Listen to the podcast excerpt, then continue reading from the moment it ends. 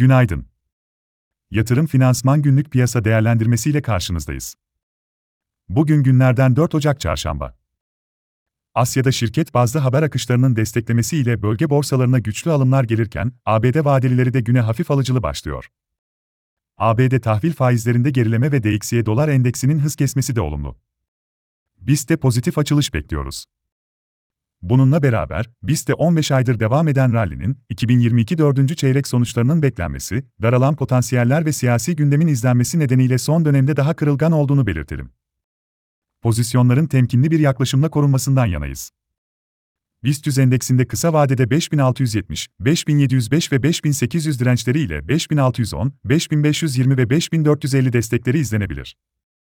Gevşemeye devam eden Türkiye 5 yıl vadeli CDS primleri güne 508 puandan başlıyor.